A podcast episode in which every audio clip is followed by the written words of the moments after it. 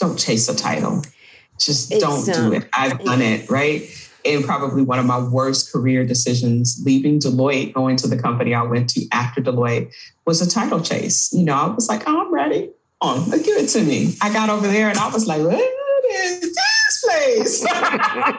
right? And so it, it was um, work that I could do, work that I absolutely could do, but the culture wasn't a good fit. And I left an organization that was an amazing culture go to an organization that wasn't such a good fit. And I was chasing a title because I was checking a box for myself. Hello, welcome to Relatable. This is your host, Teresa Freeman. In this next episode, I speak with LaQuenta Jacobs, who is the Chief Diversity Officer at XPO Logistics. We talk about how she landed a role in which she is fulfilled and very passionate about the work she's doing. We talk about how she landed that job. And throughout our discussion, we hear one great piece of advice after another. If you are aspiring to have a career in human resources, you're a leader of people, or you frankly just want to learn about how you can grow and develop, this is the podcast for you. Enjoy this episode. So it's great to see you. I love that we're on video this time. I should say for our listeners that Q uh, is very generous in that this is our sort of second try at our discussion because somehow I did something, I don't know, with our audio. So really appreciate that you're with me here and now and that we get to have this conversation and excited for people to learn more about you and learn about what you're doing and talk about your awesome career. I feel like there's such great stories that you have and also uh, insight that you can share about how you've navigated to where you are now. So thank you. You're welcome. And thank you for having me again. no problem.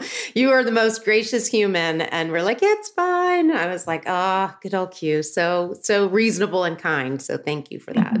You're welcome. Uh, let's start with your role today, what you're doing and how long you've been in it. I think when we talked last time, it was still pretty new, but I think, I don't know if you would still characterize it as new, but tell me, tell me what you're doing and let's get into that a little bit no problem. The diversity space feels like, you know, dog years, right? So I feel like I've been doing this 20 years, although I've been in role for now a year and a half, well, almost two years. So I'm the chief diversity officer at a logistics company called XPO Logistics. Mm-hmm. And I was appointed in my role in August of 2020. And so we are entering into my second year leading the DE&I strategy for our organization. And what's that been like for you? I mean, you you talked about kind of dog years, right? And I think those of you that are actively in this space, I feel like it's one of those and you tell me if i'm wrong but it feels like there's so much opportunity and there's a lot of visibility and you know press out there in terms of the discussion so i would think on one hand that's a good thing it seems like maybe to affect change and to affect systemic change and to try to really drive a different way of thinking and operating that maybe is harder than just the discussion, right? So you see a lot of activity and then you're like, wow, how do we know that we're actually moving the needle? So just tell me what it, you know, maybe what a day in the life is like or what it feels like to be in that position. No problem. To, to your point, the DE and I space is evolving, yeah. right? And it, it feels different in every organization that you're in. And I think when I talk to my colleagues across the space, there's there's commonality, there's similarities, but there's also great differences. I think one of the challenges that we face is not getting caught up in the flavor of the moment or what is the most popular thing to do around the DE&I space and really aligning your DE&I strategy to the business.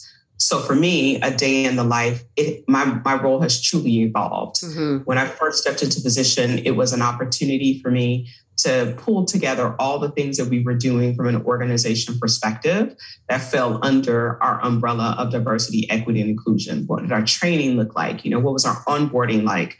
What were our recruiting principles and processes? All of those kind of things. Mm-hmm. Who, who were we in relationship with and where were we partnering to build our diversity framework?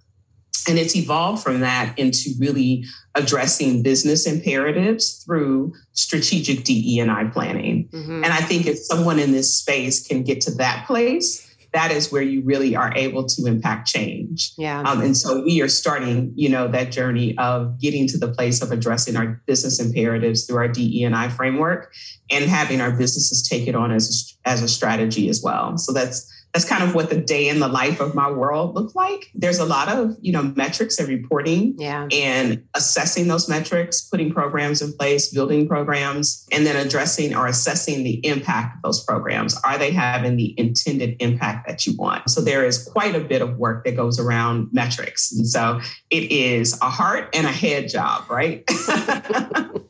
yeah, well, that's true of most talent HR people, right? I feel mm-hmm. like that's a great way to describe what we do generally in terms of there's a lot of heart and then there's a lot of thinking and analytics and strategy that goes into what we do that people might not always think about or know, right? In terms of talent. So tell me a little bit about this opportunity in terms of you had, you know, what was the role that you were in before? And I think when we talked prior to this, you know, you, you didn't even this wasn't necessarily a goal of yours, if I remember that correctly, right? So this was something that evolved and became an opportunity. So tell me how, and, and I think you enjoy it. Tell me, tell me otherwise now, but it's it's turned into this really cool opportunity where you have breadth and depth that maybe you weren't planning for. So tell me how that transpired and how you evolved into this spot. So my position directly before this one was leading HR for one of our two, three of our business lines okay. within the organization. So I had a, a senior HR role where I was leading the HR strategy for those particular businesses. And that is kind of where my role was. From there, I was kind of tapped on the shoulder to do some DE and I work for the organization, kind of talking about our women in leadership programs, mm-hmm. talking about the advancement of women we were doing in our organization. And that work started prior to the impetus of me getting in this position. And so that I think carried me forward. Uh, the luxury that I've had, even back to my days when you and I worked together at Deloitte, was I was always involved in something that had to do with DE&I, whether it was our Women in Technology program, right? It was, you know, our Women in uh, Federal Practice program, leading our college initiatives. There was always an aspect of my job that I found great pleasure in, in aligning people to the organization and ensuring they had a voice and that their careers were able to be laid out for them. And so that work has made it very interesting for me and been an easier transition for me into the DE&I space because I wasn't unfamiliar with kind of the terms and the concepts. Like it was a natural move, right? In terms it of was a natural move. Yeah. yeah, very natural move. Yeah. And as as a I'm interested, like as an African American woman, as as someone who has navigated this to some extent in your own life in your career, how does how does that feel to be where we are now? What what's changed and evolved that you've seen in a in a good way? What are some of your thoughts about what still needs to change? I, would be curious as someone. I think your perspective is unique and helpful in the role that you're in for obvious reasons, but I, but certainly, I mean, interested in terms of your own career and and I don't know how that factors into it and and is this an emotional I mean you talked about the heart so I would think like the work is personal, you know. Mm-hmm. And mm-hmm. talk to me a little bit about that if that's the case. So I'll start at the end and, and go. Yeah. Okay. Right. The work for me is very personal, and I will say that this is an opportunity in my career. I've been doing HR for like 25 plus years. It's hard to say that. I can't. I know. That's true, but I've been doing HR for 25 plus years, and this role is an opportunity for me to align passion with purpose. I feel like yeah. the culmination of my career has led me here the experiences I've had, the experiences I've coached people through, the experiences as an executive coach or you know an advisor to leaders has brought me to this place to have a back a basket of tools, right, that I can use that are practical in the DE and I space the challenge um, that we have just in the space period, and even for me accepting this role, is there's always a catalyst for change. So when you think about kind of the LGBTQ movement, you know, marriage and, and civil rights was a, a catalyst for change for them. When you think about the Black community, you know, civil segregation and equality and voting rights for women, there's always been a catalyst for change. So when the George Floyd situation happened, it was a catalyst for change in our nation and in our organizations that needed to happen. We had gone to a place of compliance within the DE&I framework. It was a check the box exercise where you're meeting your affirmative action plans, kind of that stuff. But really what people were saying in organizations is that we want culture. We want to feel like we belong. We want to feel like we're valued for the diversity we bring to the table and not just those who are underrepresented, but employees as a whole. Mm-hmm. Um, we want to know that there's equal opportunity for advancement, and we had gotten away from that. So I think what, where we are now is the industry or um, the work around DE and I has shed a light on the internal work we need to do in organizations. And if we don't take care of our capital, we're feeling it right now in the great resignation. Our capital, our human mm-hmm. capital, will choose to go somewhere else. So it's much more than offering just a job. It is creating a, an opportunity for people to feel like they belong, that there's equitable processes, that they're included, that their voice is included. And that is the work that we're doing and why it is so important. For me, as a Black woman, you know, I've had challenges in the work environment, you know, microaggressions and macroaggressions, those small things that you know are happening and you can't really put your finger on it and you question and you say, did, that, did she just, did that really just happen? right? Yeah. and then you have those systemic issues that are ma- macroaggressions where there are perceptions around people or classes or races in an organization that are barriers to success. Luckily, in the organization I work for, we don't have those, mm-hmm. you know, mm-hmm. as prominent but I have felt those in the past and I've made choices to yeah. progress my career other places where I haven't felt that way. Yeah. It's interesting when you talked about the microaggressions or you talk about that feeling of that doesn't feel quite right. And I, I, I actually talked a little bit about this with KP, but I, I think for for myself and and maybe other people that are not the main group, you know, whatever that feels and looks like, you know, I think I was like head down, just do my job and hope that it all works out right and and not really feeling like there was a voice or that even I, you know, I just kind of wanted to, I don't want to say hide from it, but I think mm-hmm. I did in a way, like in terms of owning it in a way that could help other people behind me. Right. And so, what I think so great about where you are in terms of the opportunity that you have, but also the maturity and the experience to know how to use it and and and how that can translate. You know i just think it takes time and maturity to Absolutely. to feel comfortable to be able to do that even you know? When you make an organization uncomfortable you know you got to get uncomfortable right. in order to grow yeah. right? And so yeah. in this space when you make an organization uncomfortable you've got to think about how are you going to support that level of uncomfort? Is it through training? Is it through resources? Is it through tools? Is it through education? And so it's not just stirring the apple cart as they say you know, and bringing yeah. the concepts to the forefront, but is also supporting the organization and supporting the leaders and employees through the organization as they complete their own personal journey. And that is the very unique thing. We are all in a different place. We all have biases, every last one of us. Right. You know, sometimes they sit in front of us, sometimes they don't. Sometimes we're aware of them, sometimes they're not. And when you become aware of them, you start to question like, oh my God, am I a bad person? You know, am I am I right. leading wrong? But it's that consciousness that leads you to be a better leader that leads you to fairness that leads you to equity that leads you to inclusion right so it is making sure that leaders and organizations are conscious around the things that they're doing Yes. And I would say one of the things that you were great for me in terms of our friendship and working together, you made it so easy to talk about things that I was curious about, but felt like I couldn't talk about because of the way I was educated and grew up. It was like, don't don't engage in a conversation, don't talk about it, don't don't even discuss your differences because that's offensive, right? There was all of this rhetoric or how we were supposed to. And you are one of the first people that broke down that barrier and you were like, let's talk hair, right? And we got to talk about like why my hair is different than your hair. And then just all sorts of things we talked about, right? In terms of we went from beauty to like the real like meat of things that were helpful for me. It's the same with me. Like I grew up Catholic and talking to Jewish people. I have a good friend that's Jewish and just there's a levity and a comfort to say, let's just talk about it without judgment and honestly. And I think it's such a powerful thing to be able to do that. And hopefully, we're creating more opportunities and there's just hopefully a little bit more of a throughway for that kind of conversation. Right. Allyship before we knew what it was, right? exactly. Exactly. Exactly. Before we knew what it was. Yeah.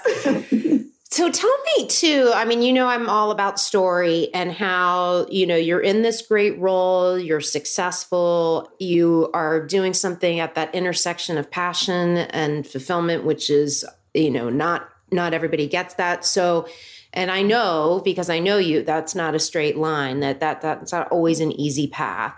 Tell me about your career navigation and maybe just a couple of moments for you that were pivotal or that, you know, maybe it was a decision of I need to make a change or you, you just talked before about, I, you know, you left places maybe that weren't aligned to your point of view. Like that's not always easy. So just talk to me a little bit about, you know, a couple of lessons learned or some pivots along the way that you think would be helpful for people that are, you know, managing their own career and navigating through that and trying to figure out what to do next.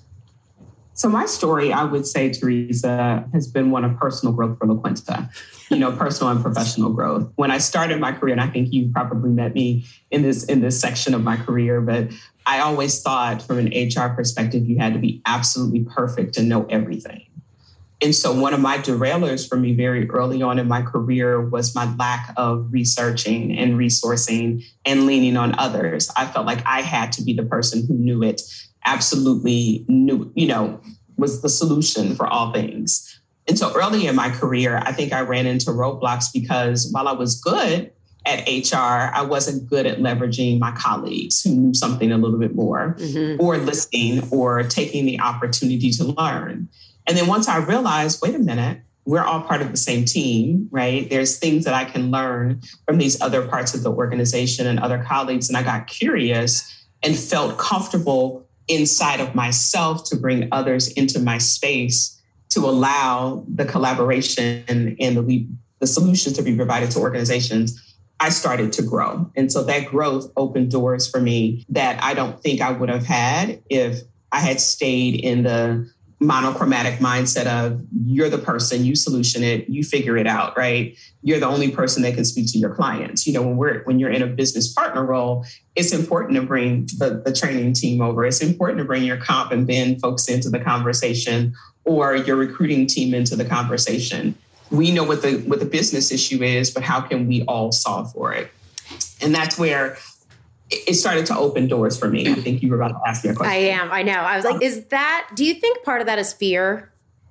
Absolutely. Yeah. I think it's fear. I think it's what's nurtured in organizations as mm-hmm. well, kind of what's rewarded. And sometimes yeah. you have to get past what's rewarded to doing what's right.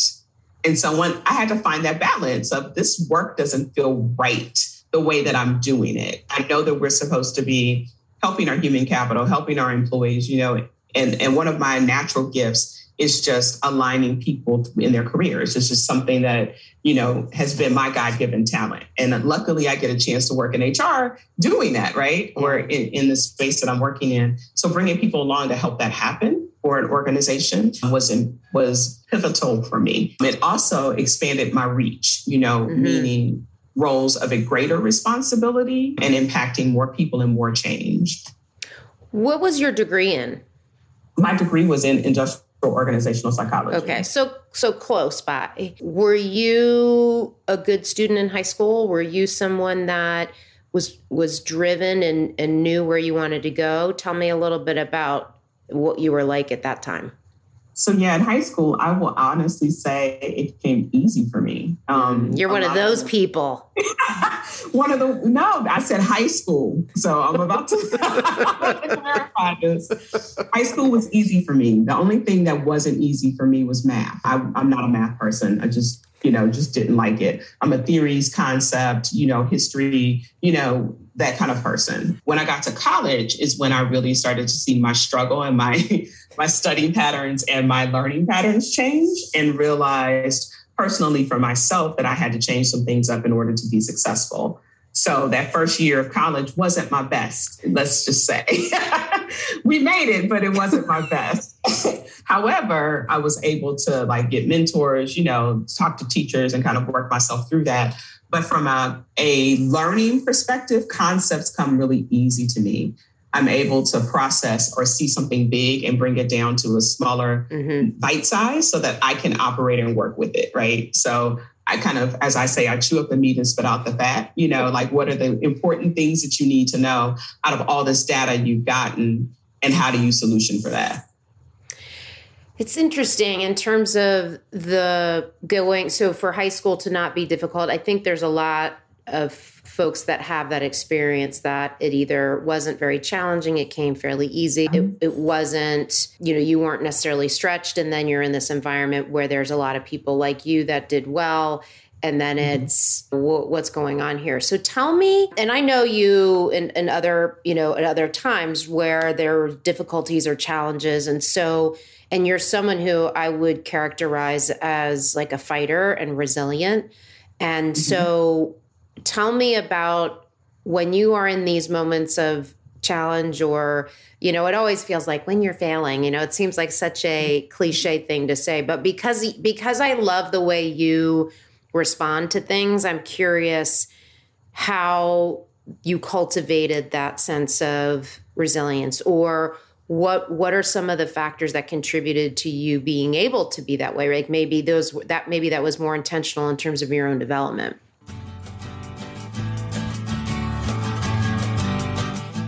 Relatable is sponsored by TFA Soft Skills, your one stop shop for workshops, coaching, speaking, and soft skills development.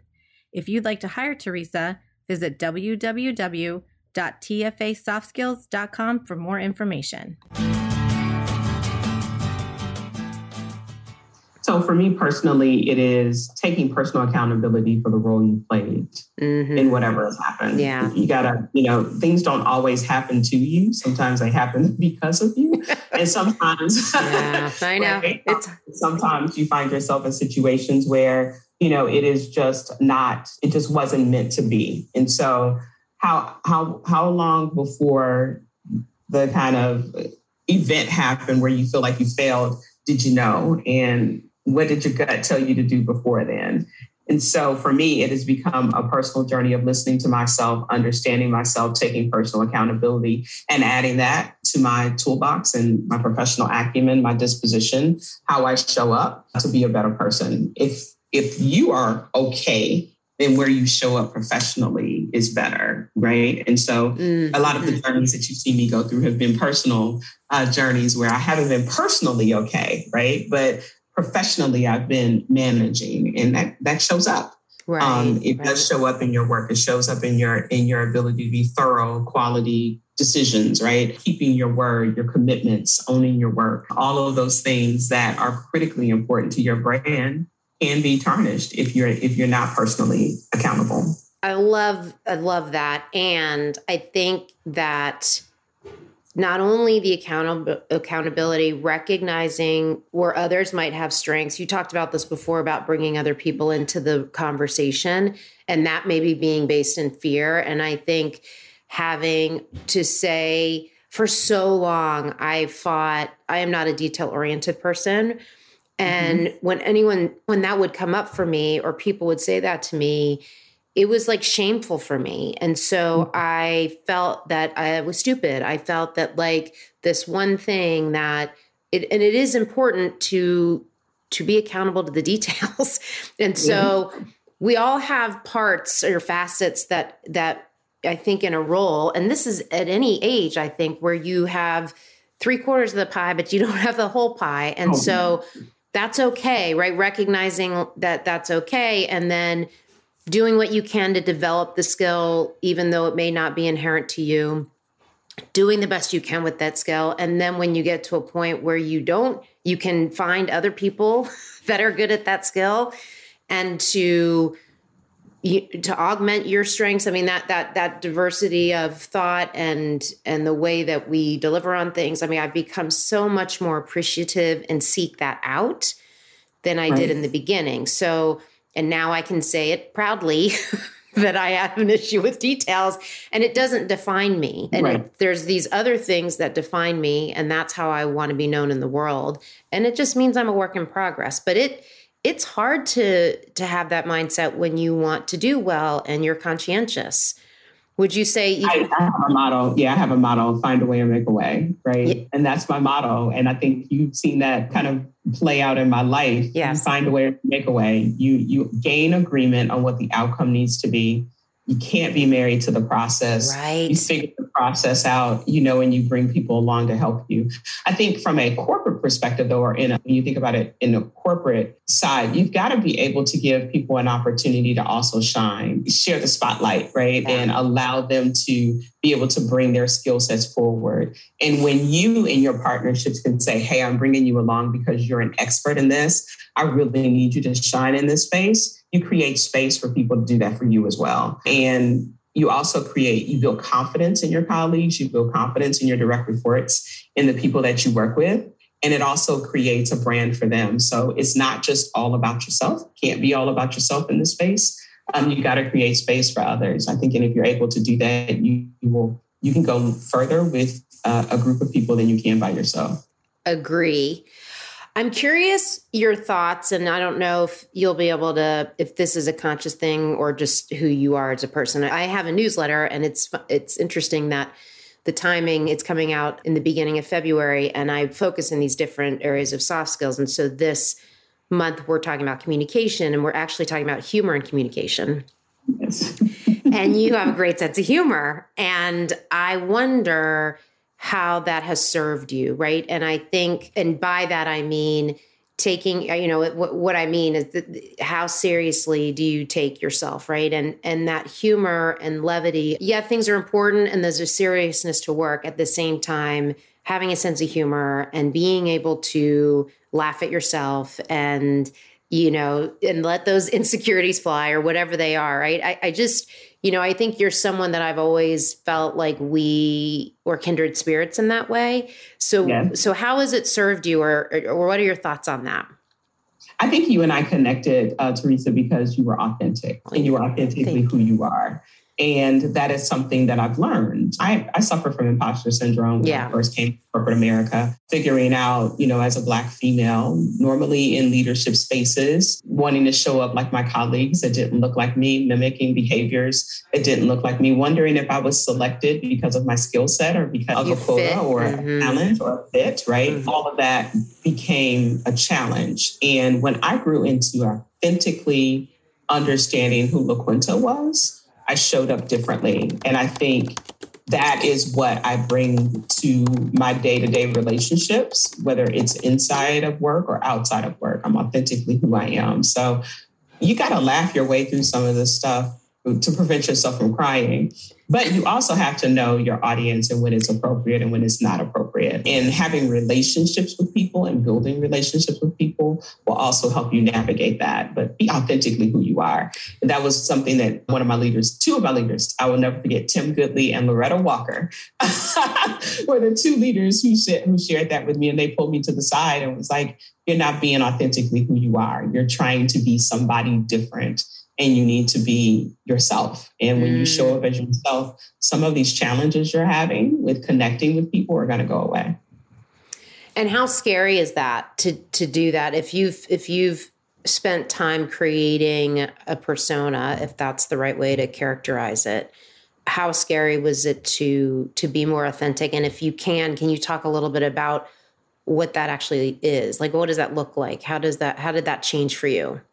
Yeah, this was in the early 2000s in my career. And I, I took the bullet and asked for feedback around how I was showing up.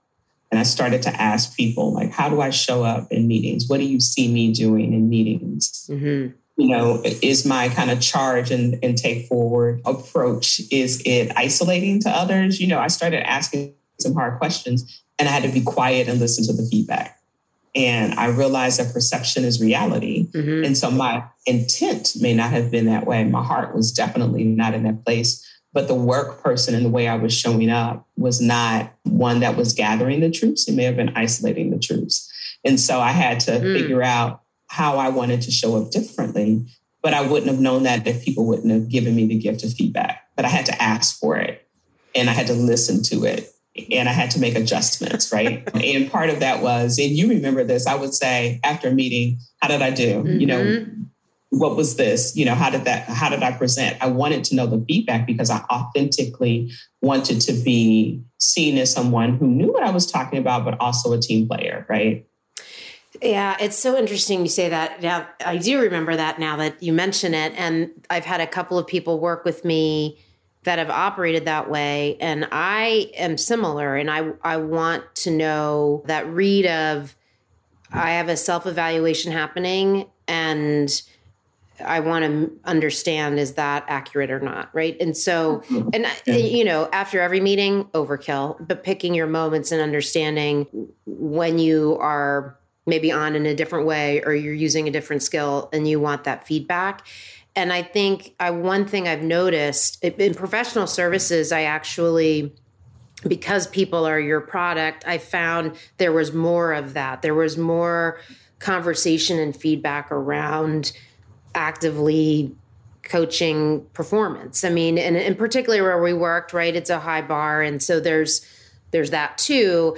And I wonder if it's a I'm wondering now if it's time and how where we are and our maturity and what we're seeing in terms of people growing up and, and coming behind us. And if it's a different type of culture or or you know i hate to, i'm not saying generation i'm trying to stay away from that word but i am curious right? Or if it's institutional like just kind of where we were and the kind of conversations that were happening. And i i miss it i miss having people and for anyone that's listening that is entry level talent or you're just starting your career or you're moving from being an individual contributor to a manager like the beauty of asking for feedback or giving it unsolicited. Um, I was just on an all hands call, and a woman that works with me was presenting. She did a great job. So, a quick ping to say that was fantastic. Like, it's the little things, right? That like anybody anytime someone's on having to present it can be uncomfortable i don't care if you're the most skilled presenter it's nice to know someone was listening and someone mm-hmm. is reflecting back to you so i feel mm-hmm. like it's so powerful and it's, it's it is very powerful and i don't know that it is i think each work generation i'm sorry to use the word i know but i think each work generation has its own rhythm and its own pulse mm-hmm. but there's some fundamental principles that don't change kindness respect right? Inclusion, being thoughtful, circling back, commitment to your word, making sure that you do what you say you're going to do when you say you're going to do it, showing up, right? There are just yeah. certain things that are fundamental principles that don't change. And when you can figure out that those principles create a brand for yourself and that brand is what creates opportunity for you, then I think you, you know, you're you're able to grow your career. I think we've learned that mm-hmm. because of professional services. You had yeah. to navigate, you had to flex quite a bit depending yeah. on what audience you were in front of. But it definitely, I don't, I don't think those principles change at all. Mm-hmm. I think the rhythm um, and the technology, and the how, the culture, right? The how changes, but I don't think the what changes. Can we talk a little bit about soft skills, just given that it's such a near and dear to my heart activity in terms of what I'm trying to do around more promotion and education what i call i'm calling this like infotainment right? So we're, we're, we're, packaging it with really cool people that have great stories and interesting careers. I'm curious for you what are some soft skills that stick out in terms of if I were to characterize, you know, critical success factors or those that either for you personally or get, I mean, in given in your role and what you've observed as a leader, what are the ones that stick out to you that people should be thinking about? They should be developing them and and taking the same care with these skills as they do their technical competency.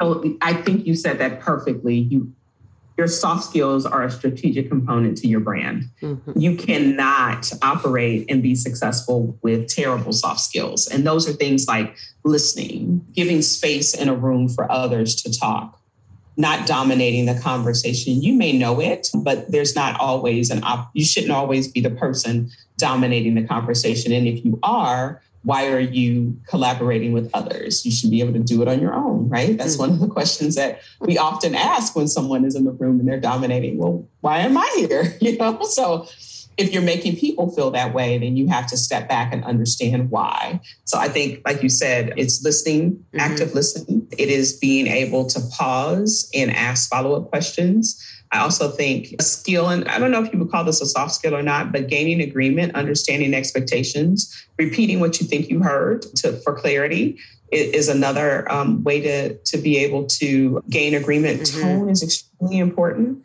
So knowing when you're on and when you're off and being able to say not today, but could we reschedule has been a, a, really important skill that I've learned. And to honor that when someone says that, it could be a project that they're behind the ball on, but it, they may not just be in the best mental space to collaborate that day.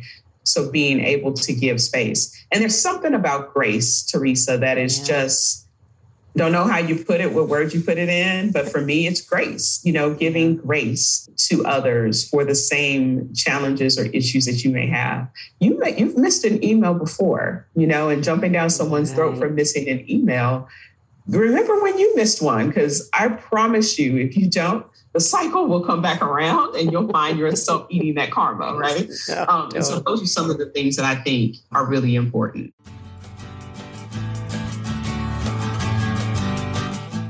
If you'd like to advertise with Relatable, please email us at info at tfasoftskills.com for more information. you know there's that i think it's like a story or you know it's it's such a common story about road rage right where there's someone in front of you and and they're going so slow and it ends up that their kid was in the back and they needed mm-hmm. help mm-hmm. and right and, and you're just angry because they're not moving quick enough and there was like a real situation mm-hmm. happening in the car in front of you and i i think i i try to do that often in terms of we don't think about it in the context of work always i think we mm-hmm. think what do i've got to get done what's the pressure that i'm under what do i need to deliver on and and it's very easy to become so linear focused on that that you forget oh there's another human that has their own mm-hmm. life and their own challenges and other things going on that impact their day impact how they react and it is a nice it's i feel i'm interested because i think for you i'm curious is that something that you had to develop or or were you sort of born like that because i I feel grateful that I don't know that it's something I've had to work at very hard. Like it's just it's something that you know I, I, don't know if the people pleaser part of me that's like the good side of that right that i'm sort of anticipating right. needs and and always observing and reacting to that which has its own trappings but in this way it's a great skill that i think has helped me to be successful for sure i think it may be just naturally who i am i think it is um, so I watch others who are not naturally that way, and it's naturally not who they are. but I've also yeah. had um, I've also had a tremendous amount of partnership, mentorship, people kind of seeing me as having something right that they that they think would benefit from their feedback, and so that feedback has also nurtured some of those skills to become better in me. And that is something that I'm very grateful for. But let's talk about mentorship for a minute because sure. I am curious how you have sought out mentors and what are some examples of and you've given some already but where mentors have made an impact for you you know i think about i've been in some leadership programs where mentors were part of that program and so it was baked in and I, I appreciated that experience. It's funny how I have not, outside of those prescribed experiences, necessarily sought out or found people to be my mentor. And mm-hmm. now when I went out on my own and I was like, what am I doing? like mm-hmm. I just naturally had to like grasp for people that I didn't realize were now that have now become mentors, right? Because I was in this desperate place of need where I was like, help me, help me.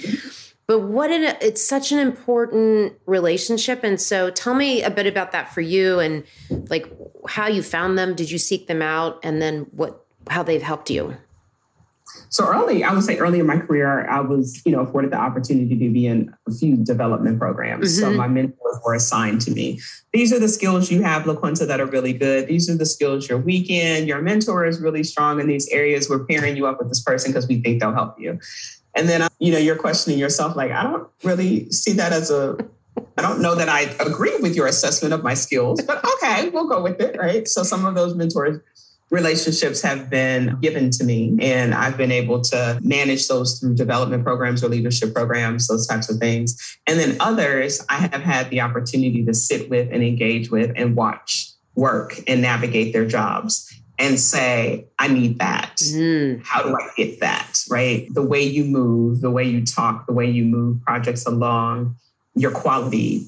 How do you do that? And so I've sought people out to say, hey, and it's being transparent and being vulnerable to say, this is an area of weakness for me. I would like to mentor with you so that you can show me how to do what you do so easily. But it's also being very strategic about what you want. I would encourage anyone listening to this podcast to not go seek a mentor just to check a box so that you can get promoted, but because that becomes unauthentic and that relationship feels very unauthentic. It's not reciprocal. When you establish a true, authentic mentoring relationship, that mentor is getting something from you just as much as you're getting something from mm-hmm. them. They're defining that thing that you're coming to get from them. You're, you're having to make them think about it and for them to be able to give you what's in their head or what's in their heart, right? To, to help you. So you have to be very authentic in caring about those relationships and understand that it's a give and get. The other thing is there's a difference between mentorship and sponsorship. And so I've had to learn the difference between the two as well. Having mentors and having people that will sponsor you, you know, who will sponsor you for that next opportunity, who will who will be the voice when you're not in the room to say, no, this is a quality that I've seen. And the way you build those sponsorship relationships is by being delivering on the small things. If you say you're going to do something, do it if you're showing up, show up, right? If you're giving work, be give quality work.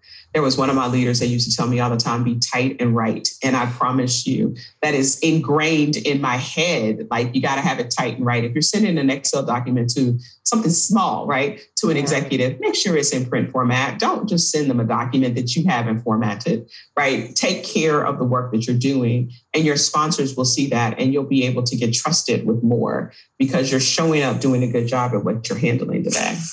What do you think about being tapped for something versus you being strategic and goal oriented and this is where I want to be. This is the thing I'm going after, right? Mm-hmm. Having goals and having specific milestones you want to hit versus being tapped along the way to say, I've seen you demonstrate these things. Exactly what happened to you in your most recent role, right? It was this natural, fluid progression.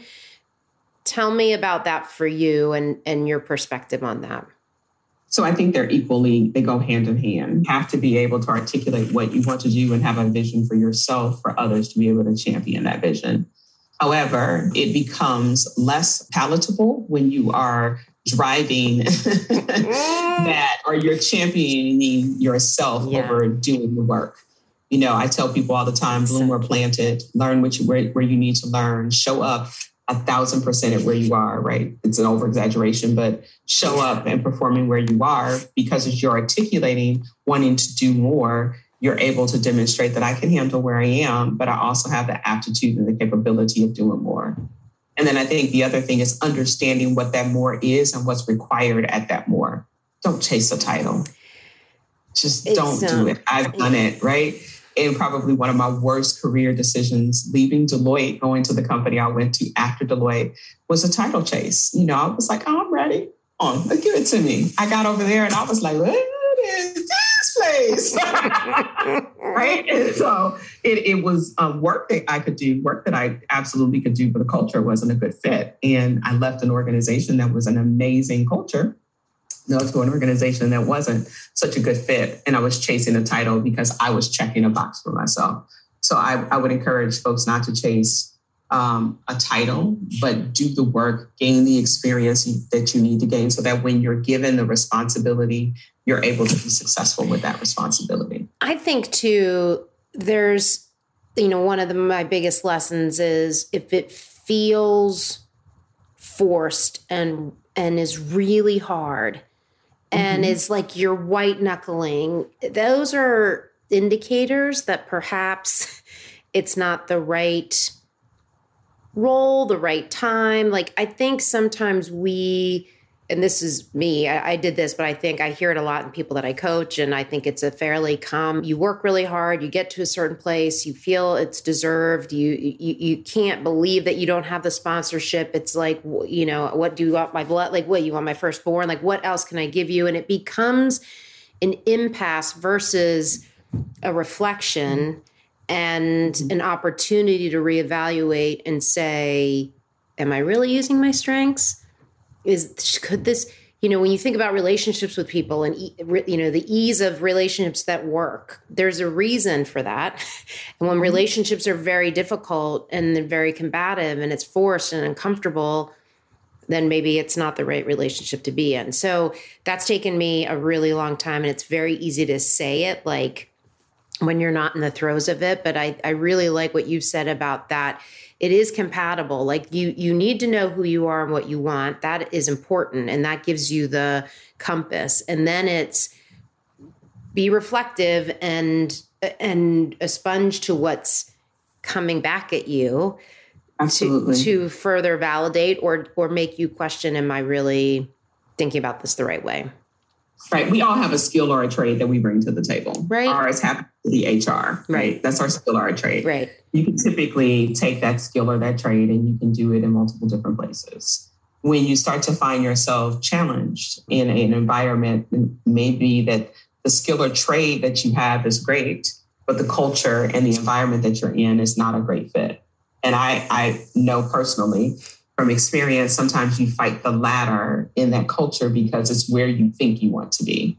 And it isn't until you find your tribe that you really realize that I'm hitting on all cylinders with this skill right? Yeah. In this culture that works for me with the tribe that I'm supposed to be with. And mm-hmm. and sometimes it it, it takes a little bit of navigation to find that level of nirvana, but that also means that there's a little bit of maturity for you. You've got to, uh, I say wholeheartedly, when you're in this throes of growing your career, you got to continue to be a learner, but you also have to continue to be someone who's receptive to feedback and understanding that the way that you may think something should be done may not be the best approach and if you are able to adjust and, and flex those skills up and down as needed, you know, you're able to demonstrate the capacity for more. Yep. One of the things that I see when I'm coaching leaders all the time is when they are stressed and tight and angry and, you know, just not the best leader, they're in a level of uncomfort themselves. And so the, the fix that we have to do is we've got to work with that leader first to figure out what the challenge is for them so that they can show up differently for their teams.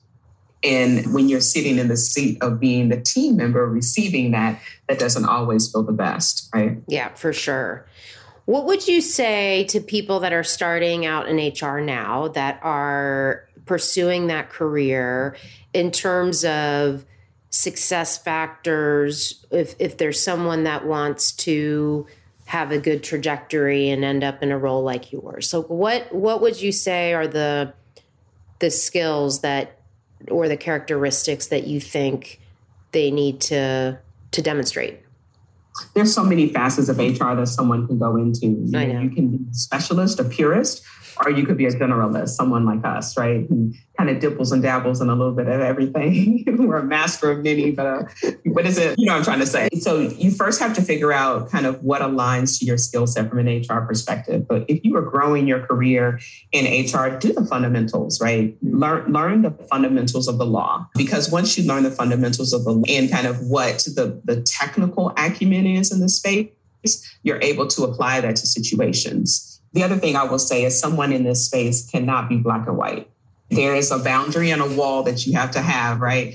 But black and white HR folks tend to become rigid and manage themselves out of roles because they're not nimble and flexible enough to move with the currents and the changes in the organization. Be an extremely good study or steward of understanding the business. Where you work, and what your business does and the levers that make the business successful, you have to understand those in order to apply that fundamental knowledge that you know.